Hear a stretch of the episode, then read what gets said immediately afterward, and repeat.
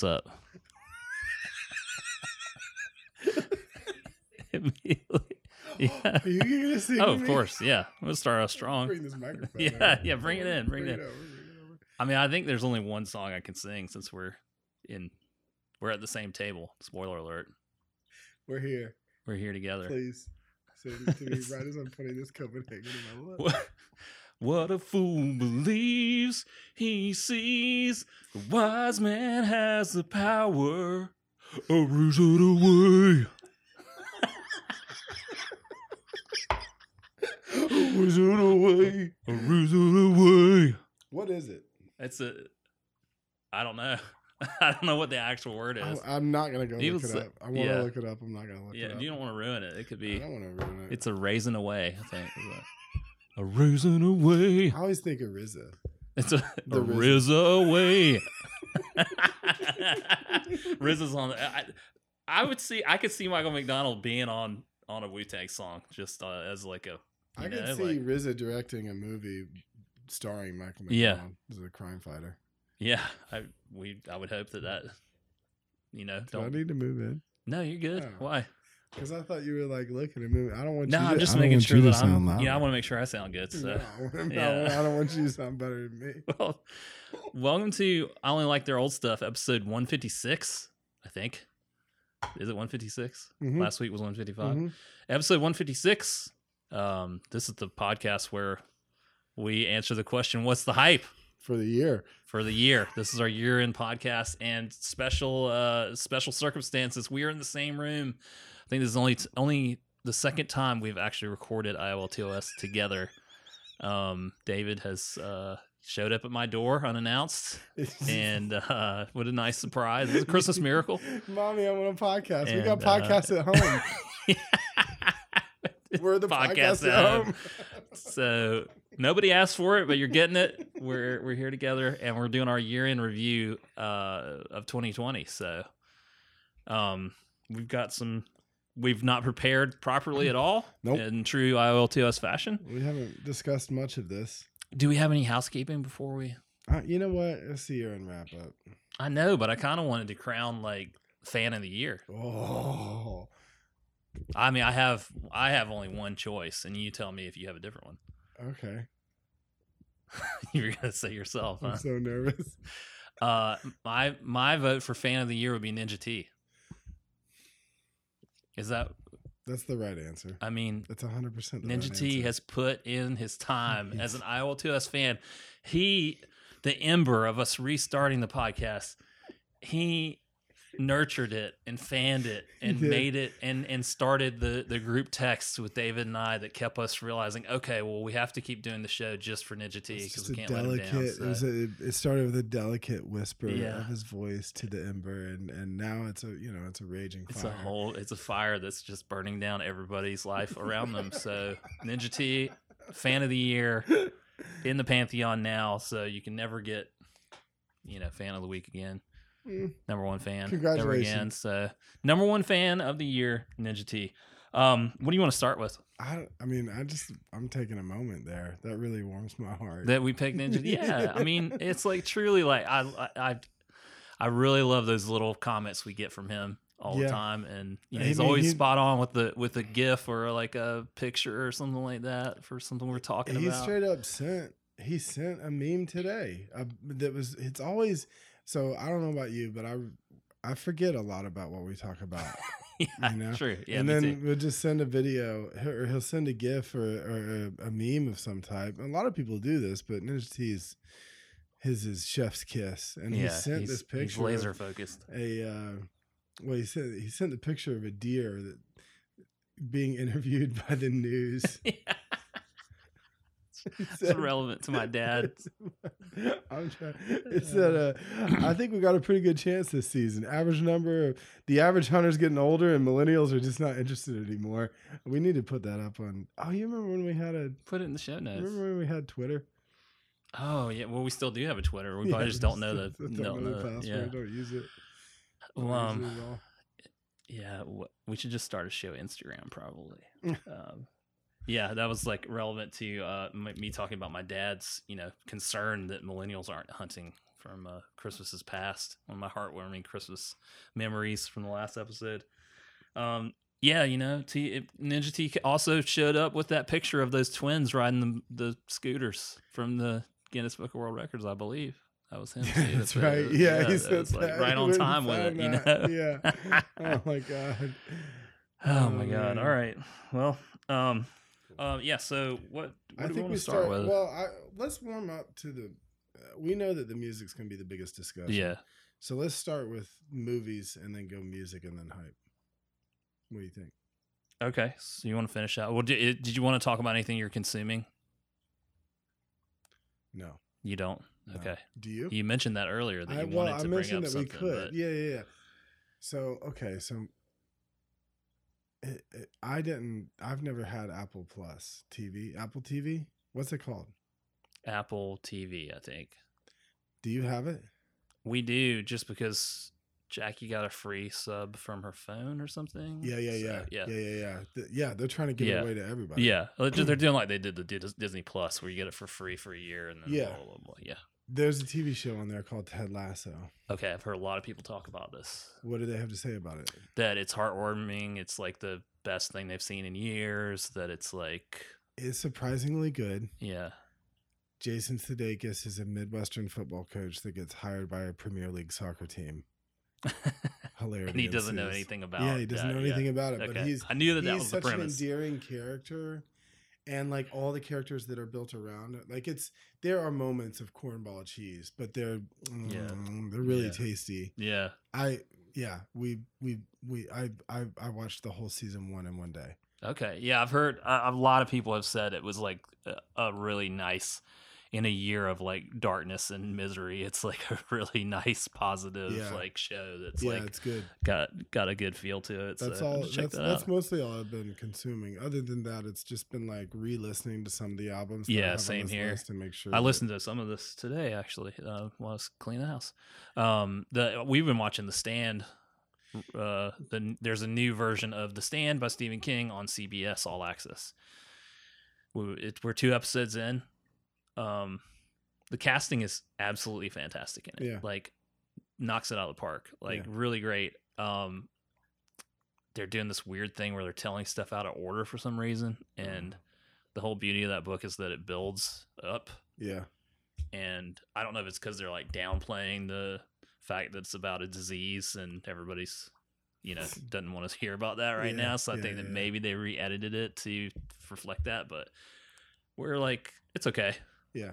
It's hard for me. It's one of my favorite things, so it's hard for me not to be like, well, the book. What about the book? Joey's know, got his like, hands on his yeah. hips right now. I get You to. I get his to. I'm a very visual storyteller. You don't get to see any of I this. don't get to not. see it. Yeah. Um. Yeah. Okay. So- Yeah. I mean, you're not gonna catch me fucking watching that shit. So, Yeah. Um. You know. We used to talk about the stand a lot back in the day, but you never, used yeah. to talk about Stephen King all the yeah, time. and then you wouldn't ever read any of it. No. So yeah, no, I'm not That's into okay. that. I'm not into it. that's fine. I did watch it The new one, Yeah. the new version, and it too. yeah, I did too. that to yeah. myself. Yeah, What is it? What is it called? It's part one and part two, I think. Oh, all right, so- whatever. I it- mean, I'm here for Jessica. Chastain. Yeah, I mean, she was good. She's great. Yeah, it's that. It's a Did shitty you- movie though. Did you watch Ava on Netflix? Uh, I know I haven't either, but she's she's in that. it's like an action movie starring her. Oh, okay, Sign me up. cool. I'm down. I just haven't had it. the time to watch it yet. Yeah, I'm trying to watch her and everything. yeah, Yeah, all right, for well, sure. That's. I mean, I understand that. What were your favorite movies of the year? Okay. Oh, before we go there, Yeah. how did you come up? Are these your favorite movies of the year, or are these what you think are the best movies of the year? Um, I haven't seen enough things to say what the best movies of the year. I'll let that be the Oscars and everything decide that. Mine was the movies I enjoyed the most. I think. huh. So, Okay. Is there anything involved with uh, longevity or rewatchability? Um, I didn't necessarily take that into account, but I think that that's a fine metric to use. So these are the three movies that you enjoyed the most this year. That were from this year. Yeah, yes, there are 2020 movies that I enjoyed the most, and I, I mean, really the same thing with the my albums list is not me going. These are the ten best albums of the year. These are like the ten that I would choose for my list. Okay. So I don't think there's any point in us trying to We- well, replicate. I've got some more things to talk about when it comes to the albums. Yeah, sure. Movies I didn't put as much thought into. I was like, I listed out Well- a bunch of movies that I really enjoyed, Yeah. and then I was like, these are the three that I enjoyed the most. Okay. Yeah. Yeah, that's so the fine. same I thing. think that's fine. Yeah, sure. Yeah. Well, when people are listening to this, they're gonna argue, Yeah, they are. and We I want- need to make sure to that argue. our methodology is clear first. I'm well, saying- actually, um, yeah, I feel. wow, don't get that uh, experience in the over the over uh, Discord. Um, maybe they won't know what that was. Probably, but uh, maybe I'll put some. Clave has been asking for a soundboard, so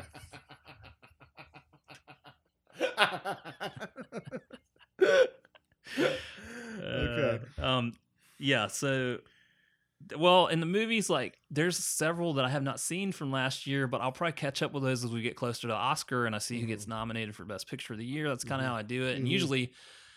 I mean, I'm really into movies, but usually I watch the movies from this year, the next year. Like, if I didn't go see them in the theater, if they weren't the big tentpole releases or whatever, then I would catch up with them. And I've- obviously, didn't go to the theater. It is the weirdest year for so movies. It is very weird. I mean, so- half of my movie. I listed out eight movies, and I'm only going to talk about three. Well, you can say some honorable mentions if but you had most, any. I mean, I didn't see any of these movies in the theater, no, and Uh, some of these movies were just straight to Netflix. yeah, a lot of them were. Yeah, Yeah, and, it- and that, in particular, the way things were distributed this year has has changed the game in a lot of ways. You know. yeah, totally. Um.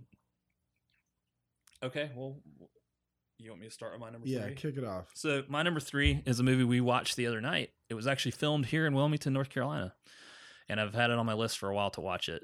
Um, it's a movie called Uncle Frank from Amazon. Nope. Um, y- y- I'm out on. I'm not out. I'm. I just don't watch anything on Amazon. Okay. They if they have um they're doing a lot of ads for it on anything Amazon related. So it was popping up and I'd heard about them filming it here. Um Paul Bettany's in it and funny enough, uh speaking of it, the young version of um what's her name from it? Okay. The young version of, of Jessica Chastain's character Yeah, yeah, is the female lead in this. okay. I forget what her name is. I should have looked it up, but Okay. uh, she's been in Sharp Objects and a couple other really good things. Um, she's a really good actress, but um, it's a it's a movie. It's written by Alan Ball. I don't know if you ever heard of that. He's a playwright and a, Um, Writer. Nope. uh, written and directed by him. He did, and don't hold this against it, but he wrote American Beauty. Um, Okay. No, I'm. which I'm not out on that. I just don't think that movie has like it doesn't aged hold well. up. No, but, it doesn't um, hold up. But in its time, it was it like was- you know what I'm saying. really i think the writing is is good in it if i think that the maybe directorial choices were not as good but anyway we're not talking about that movie we're talking about this one uncle frank um it's uh the story it's set in the 70s and it's the story of this gay man's relationship with his family Okay. this like southern they're from south carolina super not accepting of his lifestyle etc and it's kind of him navigating that and being a role model for his niece who is played by the Okay. that Yep. the, the, the actress i mentioned earlier So it's like it's a heartwarming movie. it's kind of like a coming of age thing for her but it's also like him kind of like he's chosen to like isolate himself instead of interact with his family but a, an event happens that makes him interact with his family uh-huh. I'll just leave it at that. Yep. But uh, it was just a feel good kind of movie. I mean, there's a lot of sad shit in it too, but it's the acting is great and Paul Bettany's just great in just about anything. Yeah. Um, and then the the person who plays his love interest is really good too. Um, I don't, I did, like I said, I didn't do my homework and look up those actors, but What's your favorite Paul Bettany performance? um, she's smiling over there. What's I- it? What I- it? I mean, he's great in the Knight's Tale. That's it. That's the I right think that's. answer. I That's the think right if I had to choose one, I think there, there's more prestigious roles he's had, but I that know, one maybe. is he is entertaining in that movie. He is- Chaucer. Chaucer. he literally plays Chaucer, this like drunken gambling yeah, he takes Chaucer. it into a great like- direction. Yeah. Yeah. Okay. Um, so yeah, All right. So my number three. I don't really have. I'm gonna say uncorked. on what? uncorked. Uncorked. Yeah, it's on Netflix. It's about. What are you looking at? I'm just stuff making sure. No, I'm not my looking. I'm looking at this. like making sure it's still recording. it's um, it's set in Memphis, Tennessee. It's like young black man that wants to be a wine sommelier.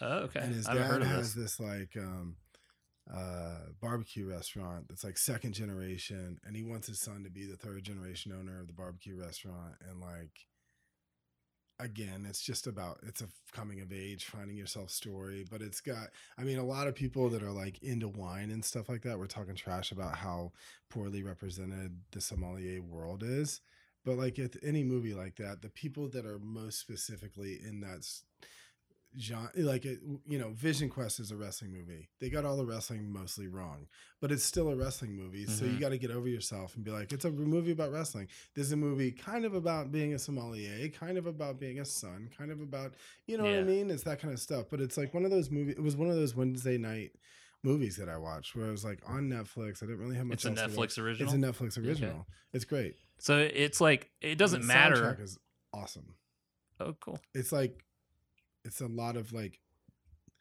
Memphis hmm and southern Memphis rap. soul stuff and, Yeah, yeah. and rap stuff and everything. Yeah.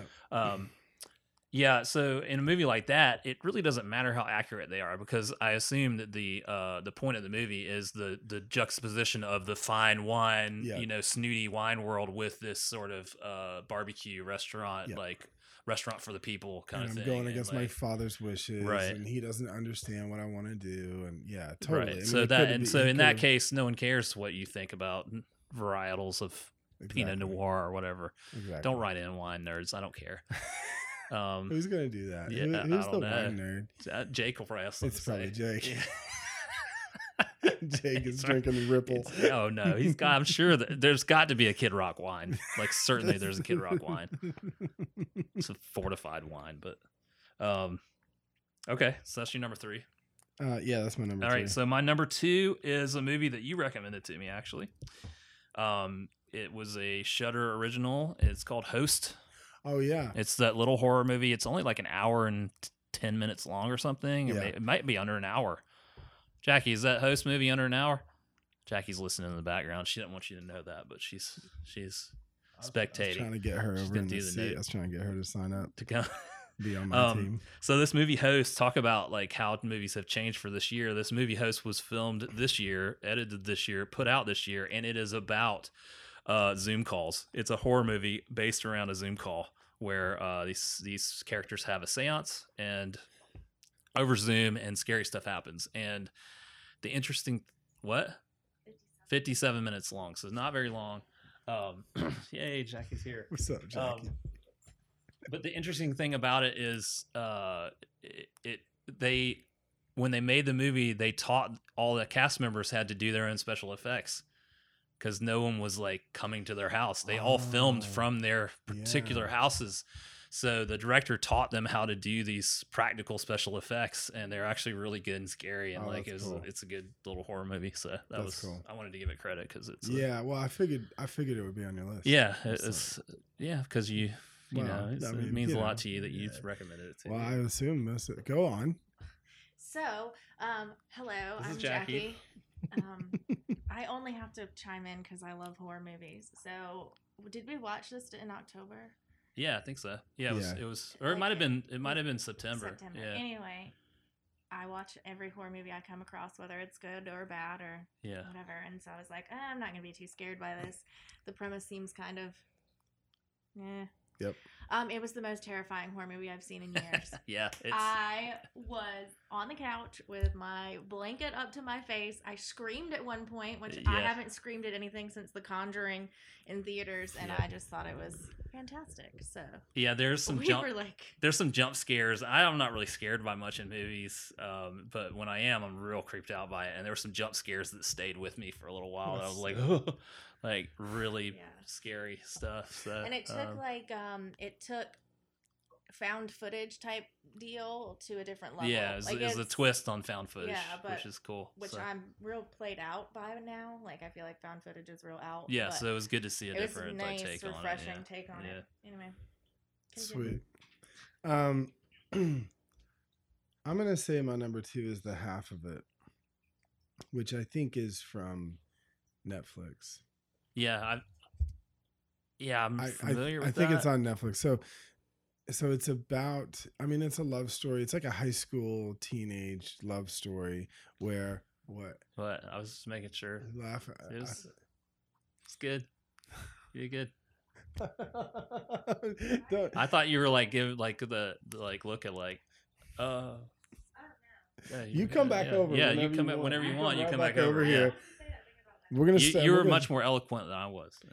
Uh, um the half of it is a buddy of mine texted and he was like hey if you want just like another throwaway movie like these are all these all three of these movies that i have have all been weeknight watches where i didn't know much about the movie i just turned it on and i wound up watching the whole thing Yeah. all at once and the half of it is this remote town where there's a young girl that's uh, kind of a social outcast, and she's really smart and really motivated. She's going to wind up going to some good college.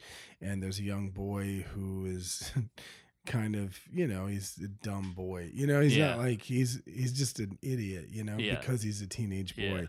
and he has a crush on this girl, and he gets this smart girl to start writing love notes to his crush, who is also the crush of the smart girl. So Oh, they both are okay. into, you know, and so it's uh it's just a really well done, sweet, heartwarming story. And I, you know, I don't even remember all the details about it right now. I just remember watching it and thinking, oh man, this is just enjoyable. You know, it's just a what I'm really enjoying about movies these days is non-franchise, non IP kind of like just one story that's told in 90 minutes or, or Yeah. 100 minutes. I mean, know? So that's the beauty of like modern filmmaking is that these stories can be told, and particularly with, I mean, these are two, your two choices are two movies that were financed by Netflix. They Yeah, probably paid nothing for them, and they would have never been made if it weren't for like the chance Unless to it make was, like, Netflix to do 1992. it. Yeah, right. You know, yeah. when the, the the indie world was booming, but Yeah. this is like a whole new kind of low budget indie hmm that kind of that that one in particular. I haven't seen it, but uh, it got really good reviews. I think. I think, yeah, I'm sure it did. Um, it's well done. Well yeah. made.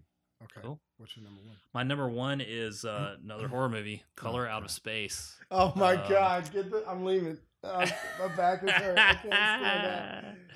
Uh, go on. We've talked about it on the show Fuck before. yeah, we talked about it. You did, uh, so you watched it and hated it. I hated You it. hated it. yes, it I- I- sucks. I I thought it was great. It's Color Out of Space. It's directed by the great Richard Stanley. Uh, it's Nicolas Cage, and it's a H.P. Lovecraft story, like a famous H.P. Lovecraft story. I just thought it was like a good. Jackie didn't like it either. She's Oh, she's got taste. She's about to come back over here. Uh, tell us. Yeah, come Yeah, sit come on my us, side why this she- time. why didn't you Oh, like She it? ain't even coming over. What's she? Why didn't you like Color Out of Space? I just thought it was too weird. You thought it was too. I liked that it was weird. No, you really you dig you like dig that kind of thing. I just thought it was like the the use of color in it in particular, like the purples and stuff, was really cool. It was and- beautifully shot, but Yeah, the storyline was just yeah. yeah, I think they tried to do too many different things, like too many tropes, yeah. like paranormal alien, but scary well and fairy creatures and Yeah. possession and halluc- I don't know. It was just too much. And I I get super grossed out by like body horror Yeah, stuff. it's like, definitely a body horror movie. So I yeah, she does. couldn't. A, yeah, I yeah. Mm-hmm. and you watched it as like a backyard movie with Yeah, it was- friends that you just like had- you thought the friends were gonna be like, I didn't choose that "Oh, this is movie. great. Yeah, That wasn't my Yeah. choice, and and I I was told that it's supposedly a genre bending, groundbreaking movie, and that it has great reviews all around. And Yeah. we watched it, and halfway through it, my neighbors were like, "Are we? What the fuck are we watching?" and I was like, "I agree." yeah. I I don't think it's a movie to watch with a mixed company. Yeah, I don't think it's a movie to uh, watch. that's well, that's my number one. So Uh, so my number one is I'm Palm. Springs. what? Palm Springs. Did you watch it? It almost made my list. Oh, It's yeah? probably my number four. It's an Yeah. honorable It was on my li- list until Uncle Frank popped up. Yeah. Okay. Yeah, but Yeah, and there's there's not much you can say about that movie. you should not know Say anything about it. yeah. Don't Google it or anything. It's on Hulu. Go watch Yeah. it. Um, it's got Andy Samberg in it. The performances are good. Yeah, and watching it is a fun experience. It's a clever little movie, and it's uh, another one that was made on a shoestring budget and made this year, and just uh, cool, cool little movie, worth watching. So it would definitely be in my top five. It could, it could easily be any one of my top spaces because I really Yeah. enjoyed it almost as much as any of these three. Well, I'm So, glad that you yeah. included the color out of space instead. Yeah, the, Yeah, the movie you hated good, the most. Good use of to- yeah, to- top to three. Take the, the thunder away from. From Yeah. All right, you want to move into music? Um. Yeah. You ready to do You this? have This you is- have just ten.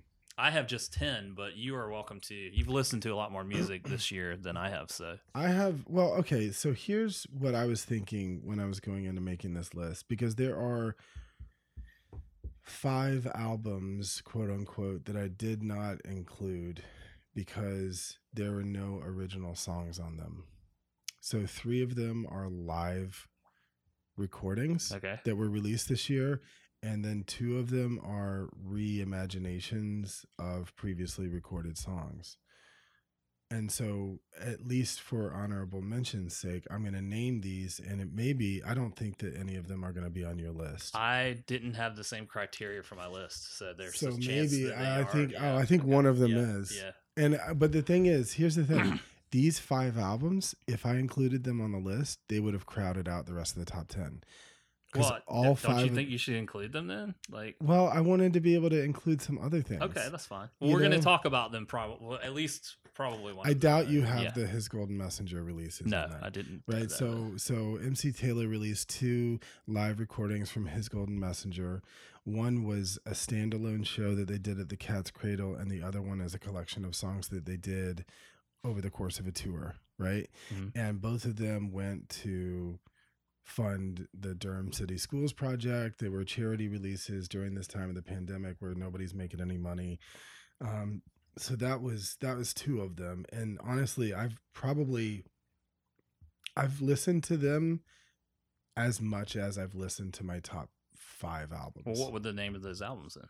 the first one is called Forward Children, and the second one is, damn, I don't even know what the name. I mean, they're just Okay. I mean, shit. Let me look it up. I don't think about the name of them anymore. Well, I because just go- want People to be able to look them up. They yeah. Oh, it's called um, School Days. So the first one's Okay. called uh, you know Forward Children, a fundraiser for Durham City Schools Project, and the second one's called School Days, a fundraiser for Durham City Schools Project. And this is all previously pre- songs that were previously. Yeah, I mean, there's no them and- original yeah, music on there. Um, and then the second collection of two, I don't think you're gonna have on there, and I'm gonna wait on the fifth album. Okay. Um, the two that I that I did not include that I've listened to as much as any of the other top ten for sure are Sturgill Simpson's "Cutting Grass" Volume One and Mhm. Two. So he's redone his first three albums and re-recorded them as bluegrass songs and. I was just it doesn't get much better than that. Yeah, I figured that was going to be on your list. I was like, Well, I knew it was. Gonna I be, know, and I just like- I just thought to myself, I really struggled with it. I thought I, I thought about that, but I was like, you know what? If if it was an album that was released this year, I'm put uh, and I want to put it on the list. I'm going to put it on the list. That's so. fine because I'm really glad that the fifth one that I'm not mentioning yet, It's I'm expecting it to be list. on your list, and sure. it is Yeah. awesome. Yeah, it it is awesome. Yeah. So what? What? Maybe I'll go first since you went first in the movies. Yeah, that's fine. Go for it. You're number Uh, ten. My number ten is Khruangbin Mordechai. Okay. Khruangbin's the trio out of Houston. Lead guitarist is you know just this virtuoso. So it's a lot of like um just relaxed. Most people would probably consider it background music, but Mhm. this album more than their previous two albums is more foreground. There's two songs with lyrics on it. Okay. Um it's uh it's got I don't know, it's spacey, it's ethereal, it's a little bit dub infused, you know, or at Mhm. least inspired. Um and there's some good funk on there. So it's just a three-piece band, guitar, bass, and drums, and um not really sparse, really sparse sound, but I I enjoyed it probably more than the previous two releases, and I found myself going to it before I went to the other two albums this year. Okay. So say the name of it again. The band is Khruangbin, pronounced Khruangbin, but it's spelled K H R U A N G B I N, Khruangbin. Okay. But um, the album is called Mordechai. okay. I remember you talking about this on a previous episode. so Yeah. I'm, I'm pretty much all of these have probably have been mentioned on. A Yeah, I think we. episode, so, Yeah, yeah. Um, yeah, let's just do that. We'll say the album, and then at the end of our little spiel, Sure. we'll say the album again, so that Yep. people can can look them up. So my number ten, um, I wasn't. Uh, this is an album that I said last time I appreciate more than I liked, but I felt like I wanted to give it credit on this list. Yep. It's uh, "Fetch the Bolt Cutters" by Fiona Apple. Yep. Um, some of the songs I thought were fantastic. Some of them just weren't for me. Like I, I think that the whole album is not aimed at me, which is great because I think it's aimed at some people that need better representation, and it's, it has a lot to do with uh, women's issues and things like that. And I think that it's it's just her at you know strong again and like because Fiona Apple just kind of disappeared for a while, and to see her come back like ferociously like this is um, a good thing because I think that she's a great artist and a voice that needs to be heard.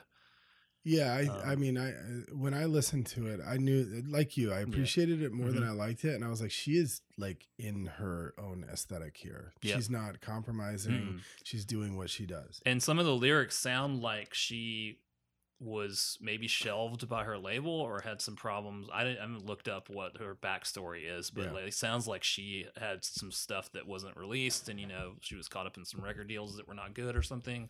Um, it, that's just the vibe I got through some of the lyrics. Yeah, um there's this sort of like uh one of the themes is kind of like overcoming oppression in different ways Mhm. i think in some of the songs and um i don't know it's just, it's just a well done album a lot of lists had it and isn't their number one Yeah. um it was know, one of the is- perennial favorites of the year. yeah, uh, and that's not why it's on my list i did enjoy it but i didn't you know i didn't i'm not saying i loved it uh, there's Yeah. a reason it's not any higher than 10 on my list but Yeah. I, I wanted to give it credit so, That's cool. yeah My number nine was, uh, and remember, if you have it, we'll just wait until we. Yeah, sure. Yeah, my number nine was Run the Jewels RTJ four. that one is on my list at higher than number Okay, nine so let's move on to your number nine. Uh, my number nine is uh, Jessie Ware's album "What's Your Pleasure." I've never even heard of this. Okay, so Jessie Ware is a singer. She tends to do. Uh, her stuff tends towards the electronic side. It's Uh-huh. almost like she gets remixed a lot. People will do a lot of remixes, or like she'll appear on things. I would say it's more on like the. I have a lot of great deep house remixes of her old songs that I've played live DJing because I love deep house music and it's Yeah. real melodic and it's real.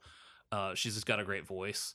Um, she's like a imagine like a pop singer, but that leans real heavy into the electronic side of things. Okay. You know, um, and this album is very disco infused and very upbeat and happy in a way that like a lot of my 2020 albums are not. Because Yeah. I think that a lot of my albums I chose because they kind of like reflect the year. Uh-huh. But this album is like uh just happy and upbeat and it's a you know, it's it's got disco songs on it and like pretty heavy house music on it and stuff like that. So um I just you know, I want to spend more time with it. I need to go back to it. I've only listened to it once, but I Yeah. really enjoyed it and I love her voice and I think she's just a great talent that doesn't get a lot of credit, I guess. yeah. But she's been around for a while. Like, okay. you know, she's got several albums. So I mean, that Um, sounds like something I want to listen to. yeah, it's good. I think you need to be. I mean, you might want to listen to it when you're driving or something. You know, like sometime when you want like a driving beat. You know, going Yeah. on. Like it's it's it's like a club. It's a club record for a year we did not go clubbing or whatever. Yeah, not that you and yeah, I were yeah. going clubbing, but like anybody I mean, was. like, Well, I, mean, I, didn't know. Yeah, I don't know what you do.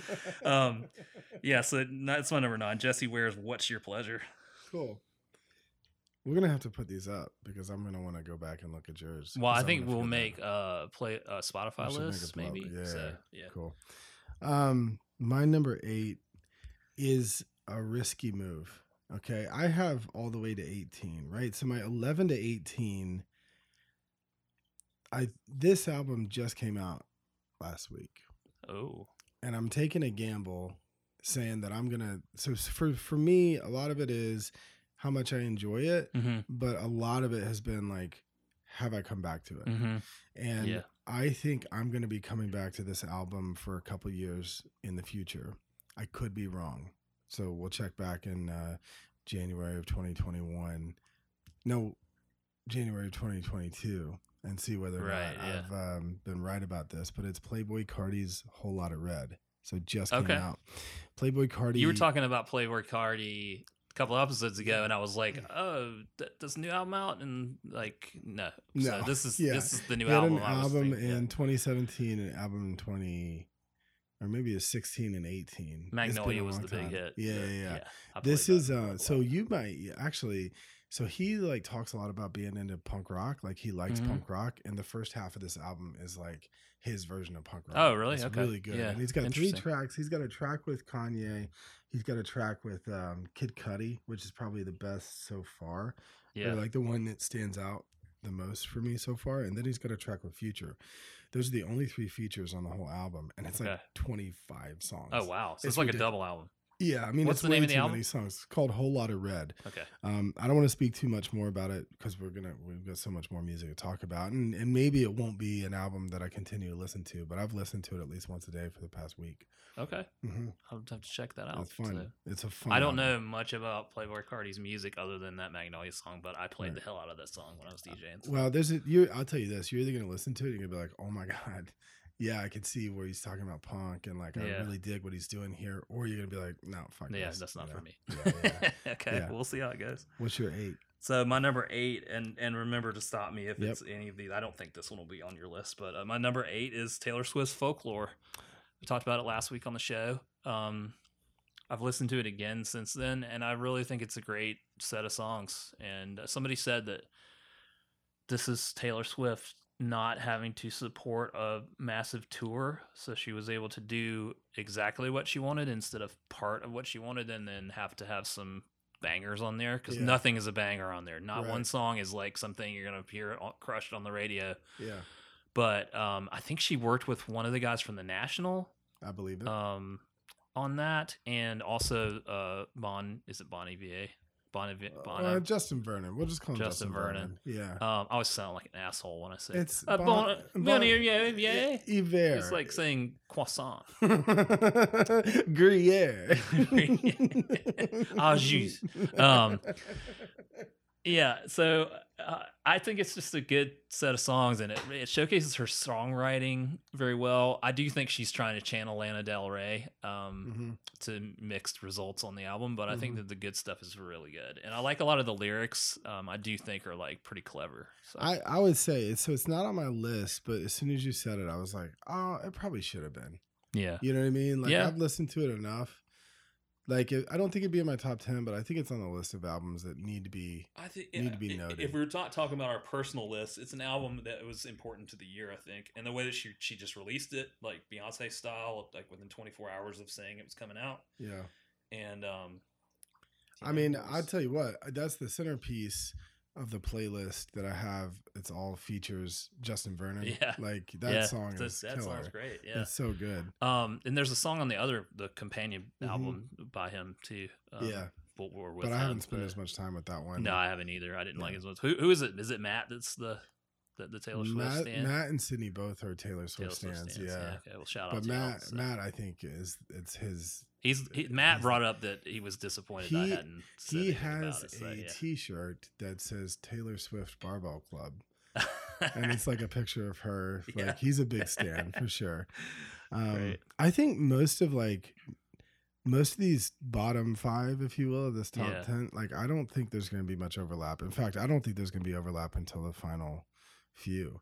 Because my number seven is Daniel Donato, A Young Man's Country. yeah, And Daniel Donato is this like 25 year old guitar phenom. He's up there with Billy Strings and Molly Tuttle, and he kind of rolls with them too. He's kind of in that group, but he plays a bunch of standards. And on this album, he's got two covers. He's got a John Prine cover and he's got a Grateful Dead cover. And the rest of the songs, I think, are all what's the Grateful originals. Dead cover? Um, Fire on the Mountain. Okay, that is on the IOLTOS playlist. Yes, it is. I have listened to that. Yeah, so that's which is one of the few Grateful Dead songs I actually like. Yeah. Yeah. and he does a he has a great Yeah, time with really it, you know, Yeah, and good. that whole album is like that where it's like kind of like buoyant like uh, dancing on the note um It's bouncy in a way. it's like, bouncy yeah, and the, his like, lyrics yeah. are are jumpy and like flighty and then like verse one is over and then he just goes into this like mind-bending guitar shredding solo Yeah. and then right back to the structure of the song and then right back to another solo and it's just it's just a whole album of that so if you're here for that then this is definitely an album and i'm here for that and i think there's not to me there's not a lot of there's not a lot of studio records that I want to go back and listen to the solos Yeah. on. I want to hear solos Yeah. from live stuff, but Uh-huh. this this album I keep going back to it, and it's just really fun to listen to. Um, and I won't skip any tracks on it. That's another thing. Okay. You know, I don't skip So- anything on that on that album. So that's my number seven. What is it again. Daniel Donato's "A Young Man's Country." Okay, cool. So you're saying it might be a perfect album? Is that what you're saying? Oh, like a what are you talking about? like you know the concept of Oh. a perfect album. We can start it start to finish. There's no filler. Every If- song is is something if that we if that is the definition of a perfect album, then yes, I think it's a perfect album. I, I we could probably do a better definition than that, but I think it's that's what it is close to to me. to be honest with you, from number seven all the way down to number one, I don't skip any tracks on any of these Okay. albums. Yeah, I that's uh, yeah, we're we're we're mine's a little varied than that, but Let's go. okay. What my number it? seven is uh is Bebe by Theophilus London. That was in my Um, that was that was in my list below ten. okay. Yeah, yeah, yeah. Um, great mix of like reggae dub sounds and contemporary uh, production techniques. Uh, there's some good features on it, and it's just kind of like a chilled out kind of album. I don't know. It's like The synth on that album is so good. there's a lot of synth. Yeah. It's like it's like this fusion of like 80s synth with uh reggae dub type sounds and, you know, heavy dose of that. I think he's from Trinidad or something. So I, th- I always um, thought he was from London, no. but maybe that's because think- that's his, I think he was name. born in America, but I think his like heritage is Yeah. Trinidadian. He but- has a song with um the guy from uh, Tame Impala on that album. Yes, Tame Impala. Tame. Impala's on that twice, I think. Oh, yeah? There's two tracks with Tame Yeah. Impala. Um it's good. Yeah, I, I I just had a good time with it. Uh, Yep. Lil Yachty's on it, I think, at one point, and uh, I don't know. Like I said, it's just kind of like a. It's one of those kind of like stonery, hip hop infused albums, but Yeah. like it's almost got like a Kid Cudi vibe in a lot of ways. Yeah, it's know? not in your like- face. Yeah, It's, just fun to listen kind to. Kind of background Yep. type stuff, but like it's got some nice little, little uh, beats in it and stuff. So yeah. So Say it again. The- Theophilus London, and the album is called Bebe. I think it, I'm pronouncing that right. I don't know. It's B E B E. So Yeah. Your guess is as good as mine. Number six for me okay. is Christine and the Queens. And the album title, she's French. It's La Vita Nuova, Okay. uh, N U O V A. Yeah. And I, have you spent any time with Christine and the Queens at all? I saw this album showed up on a bunch of lists. um, yeah, I think it, I mean it's it's only seven songs. Uh-huh. Is it an EP? Is it an album? Do we care anymore? Does it matter? I don't think it matters. it's listed anymore, as an so. EP on Spotify. Um, there's a song on there. Um, the first song on the on the on the whatever it is is called "People I've Been Sad," like people, comma I've been sad, Yeah. and that was like my that was on repeat for like March and April for me. Yeah. I think I or, or I don't know if the time frame there is. I think it was released in February, so maybe it was February. It was still it was still like cold outside, and Yeah. I knew that like the it was just I, well, as you say like albums that are reflective of the year. This is this this song is probably the song of the year for me. Yeah. but it's um, yo, it's killer, and she has this music video that goes with it that I think includes all the songs of the whole album. Oh, okay. That's but they're like vignettes. so it's like know? one whole it's movie not in a way. yeah but it's not like half an hour long it's only maybe 10 or 12 minutes Oh, long and it is amazing Yeah. i'm not going to say anything more about it Okay, I'll to check it out. christine and the queens la vita nuova go on youtube and find the companion video piece and if you're not in on that then you may as well not even listen to her okay. Yeah. Then get the fuck out. Um, cool. Give me a shot uh, my number six is one that you had on your list already. It's uh, Run the Jewels four. Okay. So you had it listed as your number ten. Was? Nine. Nine. nine. Okay, Yeah. number nine. I'm putting it at my number six. Uh, it's I listened to it again this morning. let me tell Um, you why it dropped it from me Okay, because i haven't listened i haven't kept listening to it it didn't stick with you. In It way. didn't. I listened to it for like a month, and then I haven't gone back to it since. So tell me what I'm forgetting. Well, I listened to it when it came out because I was I've I've talked about this on the podcast. I'm not a Run the Jewels fan. I'm not not a Run the Jewels fan. I'm just like, eh, okay, I've heard a little bit. I'm not super, but the people I know in my life that are Run the Jewels fans are like, oh my god, did you see what they tw- tweeted today. You know, like it's like no, I, I didn't. I, they were super into it. Yeah, and so um, and I, I love El-P and, and Killer Mike. I mean, Mhm. but I've, separately, I've liked them for years in different. They're different circles. It just happened that they got together and did Run the Jewels together, and I was like, eh, okay. Um, it, I think it's. I, I mean, I liked it so much. There's several of these top ten albums I bought on vinyl this year. Yeah. Not all of them Right. but several of them and it's one that we put on our wedding registry because we wanted to put some cheap stuff on there for people to buy and somebody bought us the that Yeah. album on vinyl and i was like stoked when it got we got it in the mail and i opened it today and listened to it on vinyl again today but I got the uh, fetch the bolt cutters in the car for you. oh you did? No.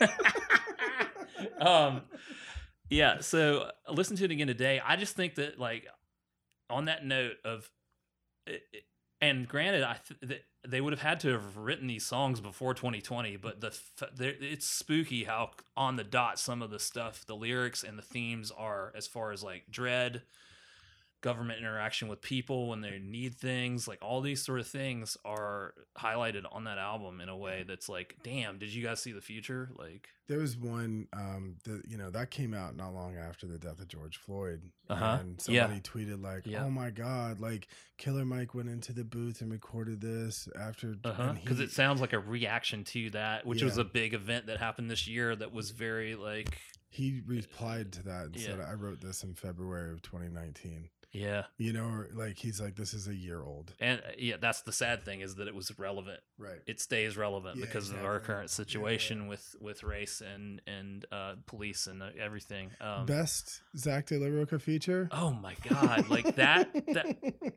to be honest, if that song wasn't on it, it might have been lower on my list. But that Mhm. song is just so great, and I listened to it, and I was like, "Oh, they're just gonna let Zach screech every once in a while," and then he has that that he does his verse, and it's like, "Damn, he's still got it." And Yeah. like, I don't know the story of how they got him to come record with them.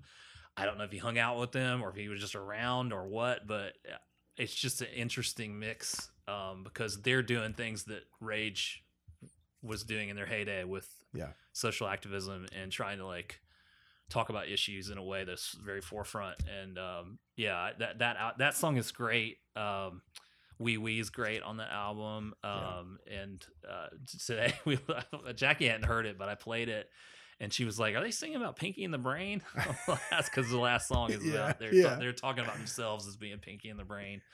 I'm, you've inspired me to go back and re-listen. my only knock to it is I feel like, and I don't know how this is compared to their other albums, but it seems like the production is the same on every single track.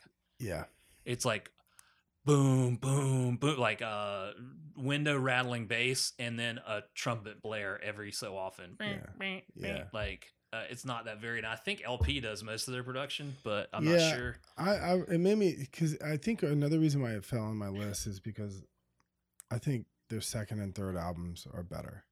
Right, and I have not compared it to that, but because I don't, I, I wouldn't know one song off of either, either of those albums. those. I mean, if you, if you like this, you'll Yeah. love that. Yeah, Um, I'll go back and listen to it. I think you should.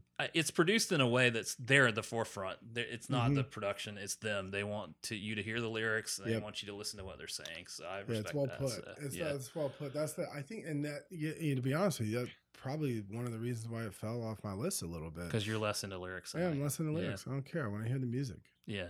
Interesting. Run the Jewels four is my number six. Uh, my number five is SAULT, Untitled, parenthetical Black is. Is this on your list? Mm-mm. SAULT is the group. SAULT is the group, all caps S A U L T. Okay. So they have now they have four for sure albums out. I think maybe they have five. One of them's called one of them is the number 5. One Okay. of them is the number 7, and then there's this untitled album parenthetical black is and then there's another album that came out even after that so they've released two albums this year they've not done any media no interviews there's no social media they have not performed live Wow. and on this Does album, anybody know who they are? I I think that it's I don't know if anyone knows who they are. Um uh they have other artists featured on this album, Black Is.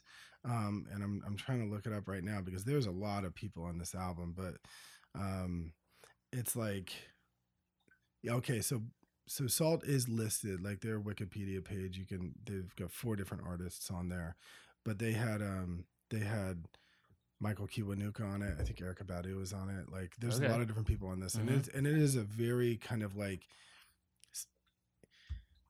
I don't know how to describe the sound. The sound is one where like if you listen to like two or three songs, you're gonna be in. Mhm. It's very like um, live instrumentation, heavy bass, drum, snare, hi hat. But some of the sounds are made electronically as well. There's a Okay, good blend of yeah. that. And then it doesn't sound like hip hop. It doesn't sound like jazz. It just sounds like music to me. Hmm. Right.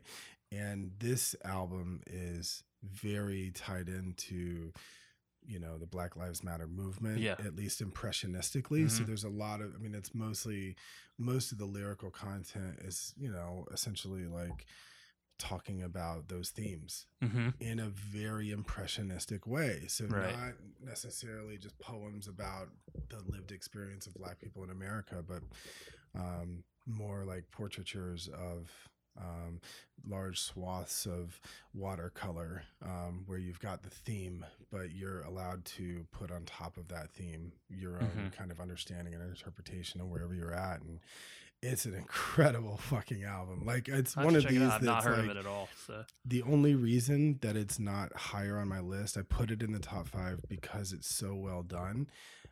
I just the four albums that I have above it, I've listened to more frequently. That's Okay. the only reason. You know, it's it's. I have not heard that, and you haven't. I don't think you mentioned this one on the podcast. no, I I haven't. Yeah. Um, and I think I don't even know why. I think I was really. I don't know why. Uh, sometimes stuff falls through the cracks Yeah, or true. whatever. So, um, cool.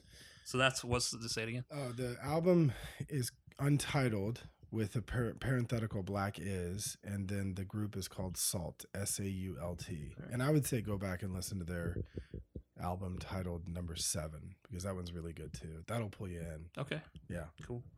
To check it out. Uh, my number five is one that I think you alluded to in your honorable mentions. Um, it's by the Fruit Bats, and it's their uh, cover of Siamese Dream No, from start to finish. I haven't gotten to listen to the whole thing. Okay, well, that's another one. That, it. that's the one I bought on vinyl, and I got hell. it, and uh, and it's beautiful, by the way. The the artwork's awesome. It's Yeah. just like real simple and like cool, and uh, list, you know, fan of the show, never number one fan, but fan of the show. Mikey uh, has texted me a few times about it, about his opinions on like the. th- This whole album is reimagining the uh, Smashing Pumpkins masterpiece, Siamese Dream, which I think is one of the greatest albums of all time. Talking about Mhm. perfect albums, start Mhm, to finish, mhm. great, uh, cohesive theme to it, like just no fat. Like Mellon Collie and Infinite Sadness by Smashing Pumpkins is a lot of fat in that album. This Yep. one's trim and like gristly and down to the bone. And uh, it's one that I would like. If you told me a lot of groups were covering it in full, I'd be like, "Fuck off." Right. but I didn't know much about the Fruit Bats. But I listened to the cover of Today that they released on Spotify and was like, okay. And then they released that cover of Hummer, which is the only two on streaming. I think. I think you can find the whole album on YouTube if you Oh, want to yeah? listen to the whole thing. Okay. I didn't because I wanted to. I was like, well, I'm gonna get it on vinyl. I want to hear it on Yeah. the record, and um, yeah, it's really cool. It's some of the choices they've made. Some of the s- covers are pretty close to the originals, and then some of them are um, like Geek USA. I think they, I think at Geek USA they strip out all the guitars and it's just a cappella the whole time, and it's just the lyrics. Which that album, that song is like really like got a brooding guitar in it all the whole Yeah. way through um in the original version and it's just like pretty cool reimaginings of these songs in a way and i guess the guy from the fruit bats is from chicago I don't know. think he's i think he's from chicago and that's where the smashing pumpkins are from so i assume that their rise to fame was like an important thing to him because Yeah. he's a little bit younger than them Yeah. so uh it- i would just there's a reason he covered this album Yeah. uh, it had to have been because he Was into it. loves it or something yeah. you know Exactly. um I remember getting the email because I follow this guy, Eric Johnson's Yeah. his name. I follow him on Bandcamp okay as Fruit Bats, and so when it was coming out, he had this like message Yeah. about it where he was talking about like this is what I listened. This was my holy grail. Okay, so he up, you did know? say that this was the album he listened to all the Yeah. time. Yeah, it's really cool. Uh, there's even like on Rocket, the which is one of my favorite songs on the original album. Uh, there's he's got like a it sounds like a REO Speedwagon song almost. Like Oh, yeah? it's got this like kind of like high falsetto singing on top of it in a way that's like just cool. It's just a cool. It's cool to see what he did with some of the songs. Um, not everyone, every one of them lands perfectly, but like I appreciate what he what he did with it. And he might wind up being artist of the year for me. really, Yeah, Okay. we're gonna we're gonna wind up. okay, because he has it. the Fruit Bats have another album that came out this year. It's Not just that. We'll, Okay. we'll come back. Um, yeah. it- also on Silverfuck, which is like this song that goes through a lot of emotions. He just stuck with like the brooding part of it. That was like the like super like heady, depressing part of it, and like it just so nails the song in a way that's like, wow, this is totally, totally different. Because I'm not just listening to the guitar solo, melting my face off. I'm actually Right. listening to the lyrics. yeah, I there, I learned more. I've listened to Siamese Dream a million times in my life, and there were lyrics that I did not catch until I listened to this version of this album because That's he's like best. really like it's cool. Like it, it I, it's high praise for me for it. that's so, the same thing that happened to me with the Sturgill Simpson bluegrass. yeah. You, like you I. notice little things. Well, I mean, I barely even know any Yeah. of the lyrics to begin with, right. but now I know them all because of the Mhm. bluegrass songs. Yeah. Yeah. So that's my number five is Fruit Bats reimagining of Siamese Dream. Check it out if you can. sweet. Yep. My number four is Kevin Morby's Sundowner. Okay. I don't think that's on your list. Mm-mm. Yeah, so I did listen to it. What'd you think? I liked it. I think I need to try it a couple more times. Uh-huh. I didn't love it. I well, like, so the thing, so for me, Kevin Morby is this artist that the people that love him really, really love him, Mhm. and he can kind of do no wrong to them. yeah, And I never, I never felt like I got it. I never felt like I understood why people liked him so much. right. And then at the beginning of the you know pandemic, when everybody generally everybody was in kind of like shelter in place, stay at home, him Yeah. and his girlfriend Katie Crutchfield of Waxahatchee, the two of them were doing these. You know, I've talked about it ad nauseum on the Mhm. podcast. They were these live Instagram, you know, Sets. Yeah. sets and they would cover everybody else's songs and people in the chat would like make suggestions and they would do those covers and i felt like i you know i really got to understand who he was as an artist a whole lot more by doing that. And so i was like fuck it i'm gonna go listen to this shit again. Like because obviously this dude's really cool and he's like really like warm-hearted and like i thought he was a little bit of a try-hard to be Okay. honest with you Yeah.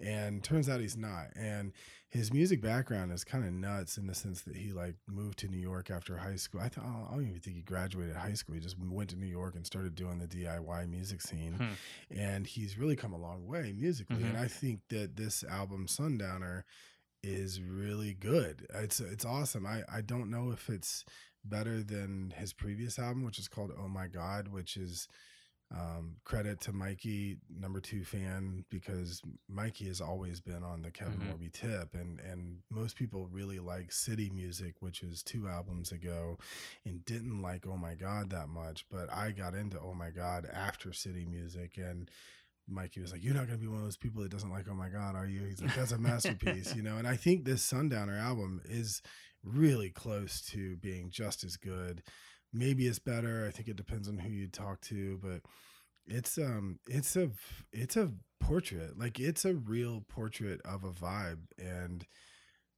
you know if you let it play two three times in a row as you're like driving somewhere like it, it'll take Yeah, you- I'm, I'm gonna try it some more. I do like his cover of that song Zahaya song, which escapes me. It's well, uh, Farewell two, Transmission. farewell transmission and then they did uh the dark don't hide it Oh, okay. Yeah, Yeah. I haven't heard that other one, but I heard and I, I got into Songs: Ohia this year because you recommended me Oh. to, via that, yeah uh, via that cover.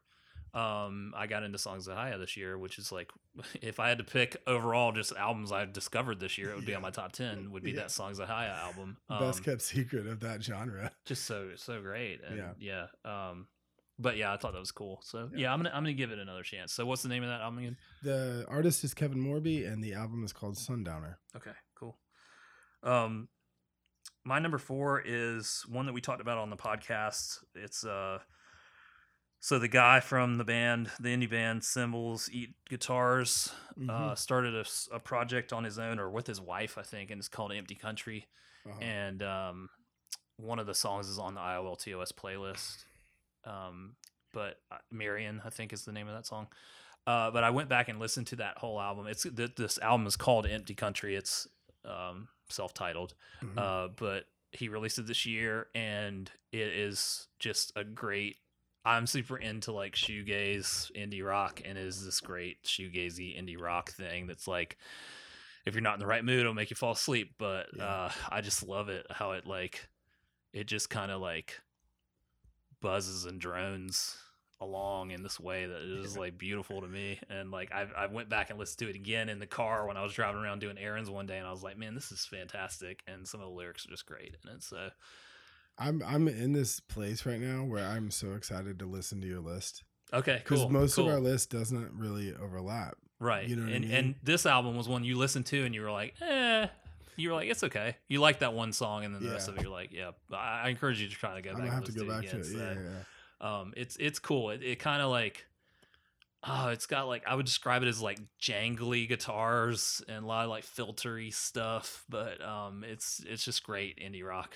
with that that shoegaze yeah. twist on it and i like some of he's got a real creative way he he uses his lyrics to tell stories so So say it again. It's uh it's empty country by empty country Okay. Yeah. All right. Cool. Yeah. cool All right. I'll check that out. Yeah. Um, because I think I'm ready for that. You know what I mean? Yeah, like, yeah. I think I tried to listen to it when I was listening to mostly stuff that was not like that. I would say that when you're in the mood to listen to Radiohead, listen to this and Well, give it a that's shot. so I'll never I listen to it. Uh, I thought you liked Radiohead. Mm, no, I like I like In Rainbows and Yeah. I like that Thom Yorke Eraser. Yeah, album. That's Well, the it's a only great two. album, Yeah, that's a good album. Yeah, it's really good. Yeah. Best albums from 2014. Here we go. Um, Yeah. So my number three, I haven't mentioned to you okay. because I was listening to it every day before we started recording the podcast. okay. So this album came out, I think, in February. selfish. Well, and I remember, so this happens. I know that you know this, where you put on an album and you're like doing work or something, you're doing running errands or whatever, and half the day goes by and you're like, holy crap. Yeah. I don't know where this album begins or ends because Yeah. I've just been listening to it on a loop Uh-huh. because it's every song is it's its own, it's it's fun, it's engaging, and it doesn't ever get routine. Mm-hmm. This is that album to me Okay. and it's called um, it's called the greatest part and it's by this woman named Becca Mancari Okay. and i last summer i was at the newport folk festival now Becca Mancari i've i've enjoyed everything she's done Mm-hmm. and i've never seen her live Okay. and at the newport folk festival i was there with all my friends we knew that Khruangbin speaking of my top 10 Yeah. Khruangbin was playing off their second album so they were Mhm. touring off their second album and they were playing a set on one side of the festival and Becca Mancari was going to be playing a smaller set in a really tiny room on the other side of the grounds Okay. and I wasn't going to be able to see the whole Khruangbin set and get into the room for the Becca Mancari Yeah. set. And I was the only one out of all my friends that was like, I was like, fellas, I gotta go. I gotta go catch Becca Yeah. Mancari. And two minutes after I left, these guys texted me that Khruangbin went into there. they did it all during their tour last year where they would near the end of their set they would go into a hip hop medley. Yeah, I, I remember you mentioning this on the podcast Yeah, yeah, before, yeah. and So, so if she, you if you Google Khruangbin hip hop medley, you'll be able to see it. and she's the one you left that. she's the like, one so I you left didn't get to to go see. experience that, Yeah. but yeah. and and and she comes out with this album in February, and she's this kind of artist where I've been like, I really love her when I'm listening to her, but I never think about her when I'm Uh-huh. not listening to Yeah. her, right? And I listened to that album every day for the month of February, Yep. a little bit of March, and then I didn't listen to it again for a while. Um, and it was there's a tiny desk at home concert that the lead singer from Paramore just did. Mhm. What's Mhm. her? Do you know her name? Hayley, Hayley something. Yes, is it Hayley? Hayley. Hayley something. Williams? or Yeah, I something? think so. I think you're it? right. Hayley Yeah. Williams. She is doing these songs that are her songs that Uh-huh. are not Paramore songs. Yeah. And in this room, she's got four musicians behind her. Yeah, One of them is Becca Mancari. Uh-huh. One of them is Julien, Julien Baker. Baker. Yeah, I remember you mentioning that. Yeah. And I, so I went back and I was like, well, I haven't listened to that Becca Mancari album. All, and I went back and I did Yeah. the same fucking thing where I listened to it for a whole day and forgot that it was like, I don't Yeah. even know how many songs are on this album uh, because it's it's just constant. Like I put it on once and I won't listen to anything else for the rest of the day. It's an incredible fucking album. It's got a little bit of funk to it. Hmm. It's got, it is one album where I could hear the lyrics a lot. There's a lot of Yeah. a lot of really good lyrics to it. Um, that's my number three. Okay. Beckham Mancari, the greatest part.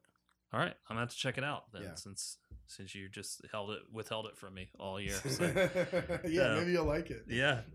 Um, my number three is one that you excluded from your list by your criteria, but it's uh the War on Drugs, and the album is Live Drugs. Um, I this was the year that I got into War on Drugs. Like I have, I've encountered them before and been like, eh, it's okay, but I don't like jam bands. And then I finally like gave it a shot with uh whatever their their most famous album is. I started listening to that a lot, and then this live album came out, and I was like, okay.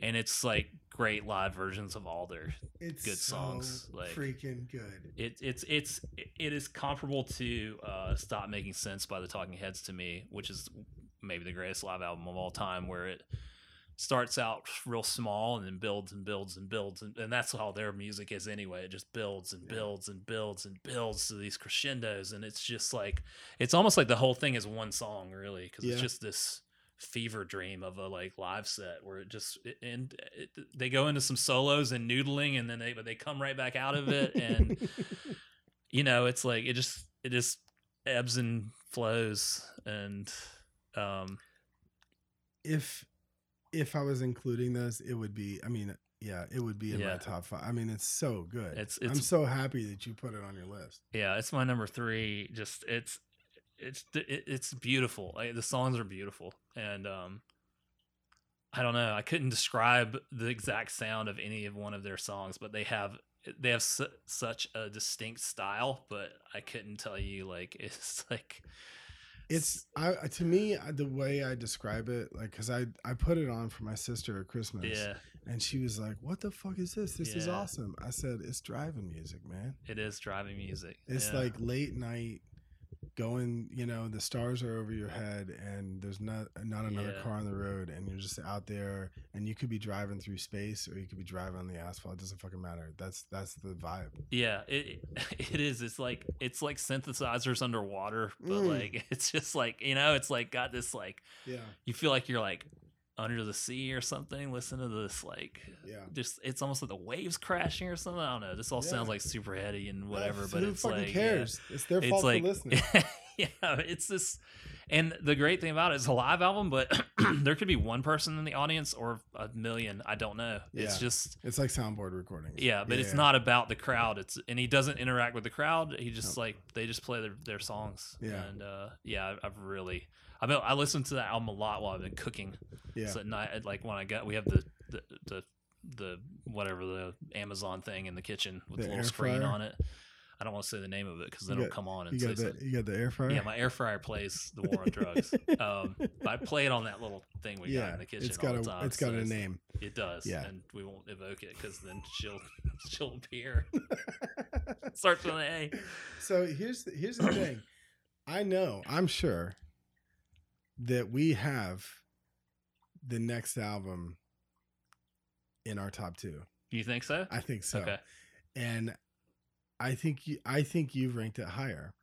So I think you should tell me what your number 2 is. Okay. So my number two album of the year uh is by this new group called the Neverly Boys. And it's Dark Side of Everything is the name of the album. I believe that's right, right? Dark Side of Everything? Yeah. Yeah. Um, it's uh, they have a lineage from TV on the radio. It's like one of the guys from TV on the radio. We talked about it early on the reboot of the podcast. There was a point in time where I told you I think this is album of the year, Yep. and you were like, eh, I don't know yet. Um, but it is such a great album, and it's so it is very dark, and it it's dark in a way that's not necessarily reflective of the year because it's a very personal album. It's not about big uh, social themes Yeah. obviously somebody in this group got hurt real bad. Yeah. It is a breakup album. On their birthday. that is yeah. well, that's just one song, but it permeates through the whole thing. It's Yeah. like betrayal and loss of some kind of relationship, and um, I don't know. It, it is it is a very like, um, it's a dark album, but I don't think it's depressing. I think it's like sad in a lot of parts, but it's it's it's got a heaviness to it. There's a weight to it. um, it's dark and over it's sad but it's also like musically rich. Oh yeah. So it's sure. not it's not like I mean a lot of like breakup albums are very very well lyrics front Mhm. music back Yeah. and this is basically half and half which is why I think it stood so well with me Mhm. too um, it's not my number two which I my guess was right I think I know what your number one is Okay. I fucking hope I do so you didn't have this on your list at all then? I I have it in the uh in the honorable mentions Oh, okay. Yeah, Yeah. yeah, I, I I this but album, I'm wondering whether or not I'm wrong see for me it's the first half album yeah. I don't listen to the second half Oh, as much I think that the I think that the second half is better than the first half. I need to. Well, I, just need to go. I, and I just think that it. every like it gets to a point where that there's some songs where I'm like, all right, it's running out of steam a little bit, and then the next Mhm. one is like, oh shit, I forgot this one was on this, and like, Uh-huh. um, it's just got a cool sound to it, and uh, it's very like.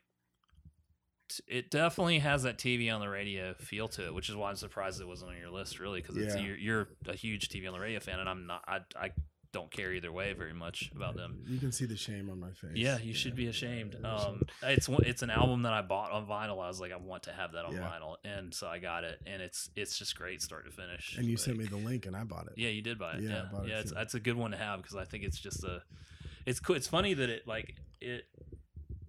It Dark Side of Everything. I don't know if that's a direct reference to Pink Floyd or not, but it definitely has some psychedelic aspects to it. It's not like a psychedelic album, but it has these kind of trippy sequences in it and stuff in some spots. Um, but anyway, yeah, ne- Yeah. Never, Neverly Boys. Uh, You've Dark really you've got me second guessing my number ten Khruangbin. You know, it's Yeah, got to be at least in the number ten. I don't know. All right, well, what's your number two then? My number two must be your number one. Waxahatchee St. Cloud, Is Fuck yes, yes. My number one. and it's a big fight for me. I'm shocked that it's not your number one. Well, I'm a little disappointed. Well, I between number two and number one, it merely came down to which album did I listen to more, okay, and so let's talk about Waxahatchee. okay. What is there to say that we haven't already said on the podcast? I mean, Waxahatchee, this St. Cloud album is my number one. Um, you got me into it's Katie Crutchfield is her Yeah. name. Uh, it's I don't know. It's beautiful. It's like this. It's a country album, but not a country album. Yeah, Uh, it's a very much like folky Americana kind of thing, but not that as Right. well. right. um it's an album about like uh it's interesting that it's like an album about it's relevant to the year because it's an album overall about self-reflection and introspection and also like taking that little voice in your head that says you, you- you're not good enough you're never going to be good enough and telling it to shut up and the Yeah. varying degrees of success that you have with that through your Mhm. life like that, that's a running theme through the whole album especially on that that's the the banger song off of it is fire Yeah. which is just a perfect song. It's beautiful in the way it's written. Um, but it is very much about like not about it's not really her relationships with other people, it's her relationship with herself. Yep. And her self doubt and her struggles with things in her life, which I don't know her whole story. She got sober before recording this Mhm. album. It's the sobriety is a thing that's that's in this album. It's like a theme of the album. It's Mhm. sobriety and um rediscovering yourself in Yeah. a way. And I think it's like like all those themes are relevant to this weird shitty year of quarantine and having to being forced to self to be res- To be with reflect on your own life Yeah. like forced to be alone and not just i'm not going to deal with this i'm just going to go be with people like it's a perfect album for the year for that way and i just think it's like it's perfect start to finish there's no songs i skip on it Yep. um it's got some really awesome imagery um the standout songs for me are fire and lilacs Yep. and witches i Mhm. think and st cloud which is this Yeah. cool like um oh and oxbow like all that yeah, like, was gonna say so like she is she is like if you go listen to her other albums, the first song on every album yeah is like you, I, you could they're all so strategically done. They're so great. Well, that Oxbow song, it's almost like it's like uh it's a little ethereal and it kind of like it's like okay, we're going into a dream sequence now, Mhm. and then the whole album is this kind of dream sequence, and then it comes out with like I don't know if St. Cloud's the last song on the album or Yeah, not, but it, yeah. it has that same kind of like it kind of fades you back out Yep. into into out of this dream world. I, and I gotta so- say, like, I have gotten to the point where I love her voice so much that it's like the ideal female singing voice Mhm. to me. Yeah. I like she did a song with um Hooray the Riff Raff and, and, and Bedouine a couple months ago. Uh-huh. It's just the three of them singing and like she did um what's that name of it? I don't take me home country roads. Yeah, yeah. Country that- roads with um with Whitney, which is Whitney. a band and like when she comes in but she time- crushes the other. No, no offense to destroys. to She whoever the other person is, yeah. but like she crushes. I wasn't like I want to see her her do the whole cover. Like yeah totally Um, the, and then and then on those um on those duets with kevin morby where they do um the Songs: Ohia like for me Mhm. it's not kevin morby's voice on those it's, it's, it's, it's her. She's her just coming in. like it's it's funny because she's like influenced obviously by country music, but she's more along the lines of like there's a joke that like uh punk and hardcore singers don't ever retire; they just become alt country musicians. Because like there's this long history of like those guys like from like hot water music and stuff like that Yeah. going and for right doing these like punk folk Yeah. albums and stuff like that and it's more along the lines of that like it, it reminds me of um defiance ohio in a way which is like i don't know it's yeah i Yeah. mean i think for me like the biggest country music star that's actually country music that's a female is uh, Margo Price uh, and her voice is it's peerless. I mean, it's amazing, right? But I think that like Katie's on that level, but not so country that she gets thought of in that way. Uh-huh. But like she to me is like going hand in hand with Margo Price. I mean, Margo Price is the voice of an angel. You know, Mhm. she's a successor to Dolly as far as I'm concerned. but, yeah Um. no Katie Crutchfield like just got a way of delivering i don't know i just think it's like and being a person that loves lyrics like that that she's got the line in fire that she's west memphis is on fire in the light of day Yeah. and that's like that whole song is was written while she was in the car Yep. on this road trip and she crossed over the whatever river is in memphis Mississippi. that is that the mississippi Yeah. Yeah. and the way the sun hit it, it just looked like it was on fire. So it's like her like thinking about herself and her own life and writing it all down, like as it happens, like on this road trip. Car yeah, trip. the, I think I don't know if it was the same interview where you learned that, but she she apparently wrote that whole song in her head on the drive home, Mhm. and then got home and played it on the piano, and that was that. I think it was in the um, you know, Spotify does the all lyrics thing now, where Uh-huh. like if you play it on a device, it'll show you little facts. It's like Oh, okay. pop up video Yeah. from VH1.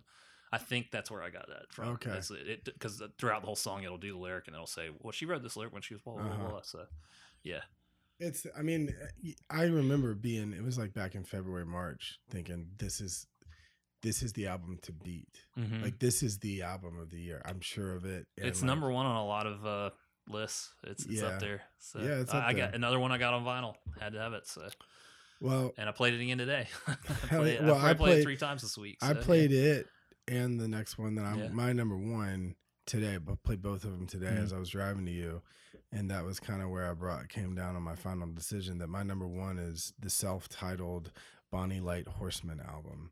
Um, so it's just Bonny Light Horseman. Bonny Light. Horseman. Okay, so there's three people in this group, and it was like they just came together to make this album. Now they've made one or two singles since then, but I don't know Mhm. that they're ever going to do another album. Um, Anais Mitchell, who wrote Hadestown, which is like this Tony Award winning Broadway musical. Mhm. She's from Burlington, Vermont. Josh Kaufman, who's this like multi instrumentalist that plays in everybody's band, and Eric Johnson of the Fruit Bats Oh, okay. Wow. and it's all folk songs, old folk songs that Uh-huh. they've reimagined in a contemporary style. And I've I've listened to it more than any other album on my list, except for the except for the ones that I gave honorable mention to that I didn't include in the list at all. so wait, is it originals or is it? Oh fuck! Gotcha. gotcha. This is very satisfying to me that I get to win. Um, here, so- so, St. Cloud is the number one album of the year. Uh, Hey, no, I'm just, I'm just go ahead. I, I don't think you should have had the, the, the requirements. I don't think you should have restricted yourself in the way you did. So, the, the the the sounds of these songs that they do yeah, and the harmony of Eric Johnson and Anais Mitchell, like there's some songs where just she sings and some songs where just he sings. And then there's songs where they both sing, and there's a song with Justin Vernon on it, okay, and it is. So it's like made for you. I mean, it's, I mean, yeah, it's a wet dream. I mean, it's, it's so Oh, good. It's so good. Speaking of Waxahatchee, doesn't she say your wet dreams turn into cement? I think so. Yeah. I mean, you know. yeah. Anyway, um, Yeah. yeah. I mean, look, they can go back and forth. I, I, you know, ask me tomorrow, and maybe Waxahatchee's album is number one. But I think it was the last week where I, I was listening to Bonny Light Horseman again, and I was like, this is the this is the album of the year for Yeah. me. It's so gorgeous. I have to check it so out. Gorgeous. It's They do. They do a cover of Wagon Wheel on there. It's an old folk song. featuring Darius. yeah. Um, I like. It's funny because I'm like I have such a like strange relationship with folk music and with country music to where I'm Mhm. like a lo- so much of it I'm like ugh but the Yeah. stuff that I like out of that I'm like man I really do like Americana the music because again some of those lyrics from those yeah, classic songs are like just they're really good. spot on and great and like a good reflection of American life. I still can't get over the fact that you just you just, you just dropped just the heavy usurped pog. you. Yeah, I just, just, dropped like- the pog on my I stack. was like, oh man, blood in the water, and I got to see your reaction. Like, Yo, uh, let me so let me go through some of these others. Yeah, yeah. Hit, hit us with some. So my number eleven is John Moreland's LP five. Okay. I don't know if you know John Moreland at all. You will listen to High on Tulsa Heat, which is an album Mhm. of his, and you will say to yourself, "So I have a new favorite musician." Okay. I promise you, you will love him. Cool. Um, album twelve is Cut Worms. Nobody lives here anymore. That's like um, that could have been recorded in 1968. But Okay. it came out this year. Yeah. Uh, Neverly Boys, uh, already spoken of. Freddie Gibbs and the Alchemist, Alfredo, Uh-huh. which is like, Yeah. uh, you know, I mean, the reason it didn't rise higher is like, even though it's really good, it just like, there's not a mood for it. Mm. I can't find the mood for it. Uh, Kid Cudi's Man on the Moon 3, which you would probably delete from the list. Ah, I like about half of it really Mhm. so much, and Mhm. then I don't like the rest of it at all. So it's like, I was so uh, sad when you said you didn't yeah, like it that much. I, I thought it was going to be on your list. so, yeah, well, uh, I, I didn't. The only one that came out more recently that I put on that list was the Playboi Carti, and Mhm. I think I'm going to listen to Playboi Carti more frequently. More, than- yeah. Um, Kid Cudi. Oh no, I'm sorry, man. Uh, Free Mhm. Love album. yeah, you mentioned that one before. Um, Tyler Childers' A History of Violence. So Tyler Childers, much like Katie Crutchfield, Mhm. during this pandemic, got sober. Hmm. He learned how to play fiddle.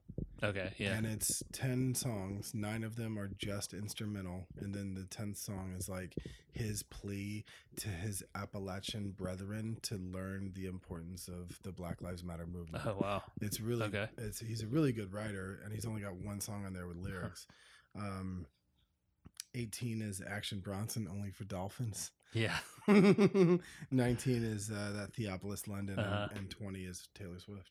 Okay, yeah. So that's that rounds It's a lot, a lot of genres and a lot of good albums. a lot of good there. albums. Yeah. a lot of like i'm glad that i and it wasn't in I, i'm not doing this to make a statement or anything i was like, glad to see so much music from women put front and center and Yeah, I didn't even think about it until there's- I had done my list. Mhm. And one, two, three, five, and six on my list are all all female fronted female bands. yeah Yeah.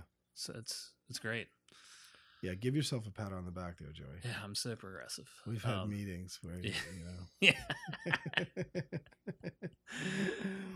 um, you want to move into what's the hype? i was a little surprised i didn't have more hip-hop on my list but i just didn't i don't know like I, number one not djing this year almost at all um well not at all in the last 10 months I, I see the- the- For those that you aren't here, the crown is hanging over the mantle in the uh, of the fireplace. The DJ crown. He's retired. Yeah, hung it up. hung up his Yeah, own it's jersey. up, up there. Um, uh, I wasn't exposed to as much hip hop, I guess, because Mhm. usually I get get the singles and I'm like, all right, we gotta check this album out. Yeah. But I don't know. But I don't think there's any particular reason other than not being quite as exposed to it. And I mean, I'm pretty exposed to it myself, and I'm, I don't even have that much. Yeah. You know, I'm not sure that it was the year for it. yeah, I just. I mean, they're the ones that are on our list. And There's that Jay Electronica yeah, album. Yeah, well, I've never been into him at all. yeah. so well, it's I basically it was basically a Jay Z yeah, album, yeah. and you've never really been in a Jay Z either. I don't, you know, famously, I, I never. famously, Famously, anti Jay Z. It's so anti Jay Z. oh man. Um. Well, so so we we were thinking top three hypes of the year. Well, Matt, uh, you know, Oh, that's right. fan Matt said, "Hey, let's hear your." uh He said that he wanted to hear our top three, not the hypes, and top three hypes for the year. But we want to keep everything positive, and also not the hype is just be COVID, COVID, COVID, COVID shit. Yeah. So it's like Yeah. we're just gonna do what's the hype for 2020. Yeah. So, um, I'll start out with an honorable mention. I did get married this year, but sorry, it didn't. That's crack, on my list. it didn't crack the top three for me. so it was. Oh shit! Shit! Come sit by me. That's already her, not the hype. She was upset that I didn't make it not the hype when we got married. She wanted it to be on the not the hype list, and I was like, I'm not going to do out? that. So it was hype still still out? out. It was my compromise. Yeah. So I was like, okay, I'll throw a bone here and just say, well, it didn't make the top three of the hype Mhm. for the year. Mhm. So, um, my number three is uh the air fryer. Got the air fryer. It's so You great. got- It changed my life. Yeah, I've got this this year, and You um, fucking asshole. I you, you know I haven't talked about it a lot, but it it is just all the time. I'm like, man, I made a I made a whole prime rib in that thing on on Christmas Day, and I just like I was tears were in my eyes while I was eating it. I was like, this is the most amazing thing. I, I made a six hour prime rib in an hour and a half in this thing, and yeah, it was perfect, life changing. So well, that's I my number mean, three. So yeah, good for you. yeah.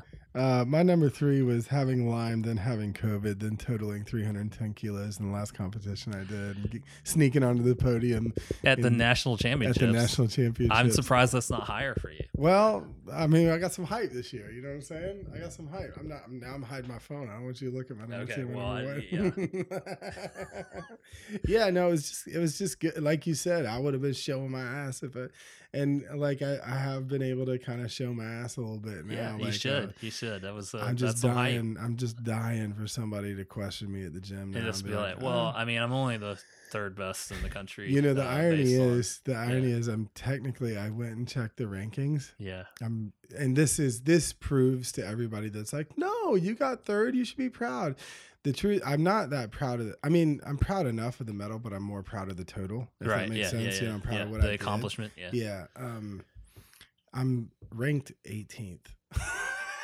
So other th- other events go into that ranking. Yeah, they j- Okay. all they do is they take the best totals of Yeah, the year yeah. from any Yeah, yeah. meet all over the country, you know. So it's the 18th best total of the year, which is still not it's not too shabby, you No, know. I I'm older it's- than most everybody else in the in Yeah. the, in the No, I think you should know. be proud of that. That's that's pretty awesome. That's some Yeah. hype. So But it was the combination of the Lyme and the COVID that really uh, metabolized my uh, amino acids. that's what I said the whole time. I was like, I was like Mickey and, in Rocky for you. I was, I was like, eh, yeah. give him the Lyme and then give him the COVID.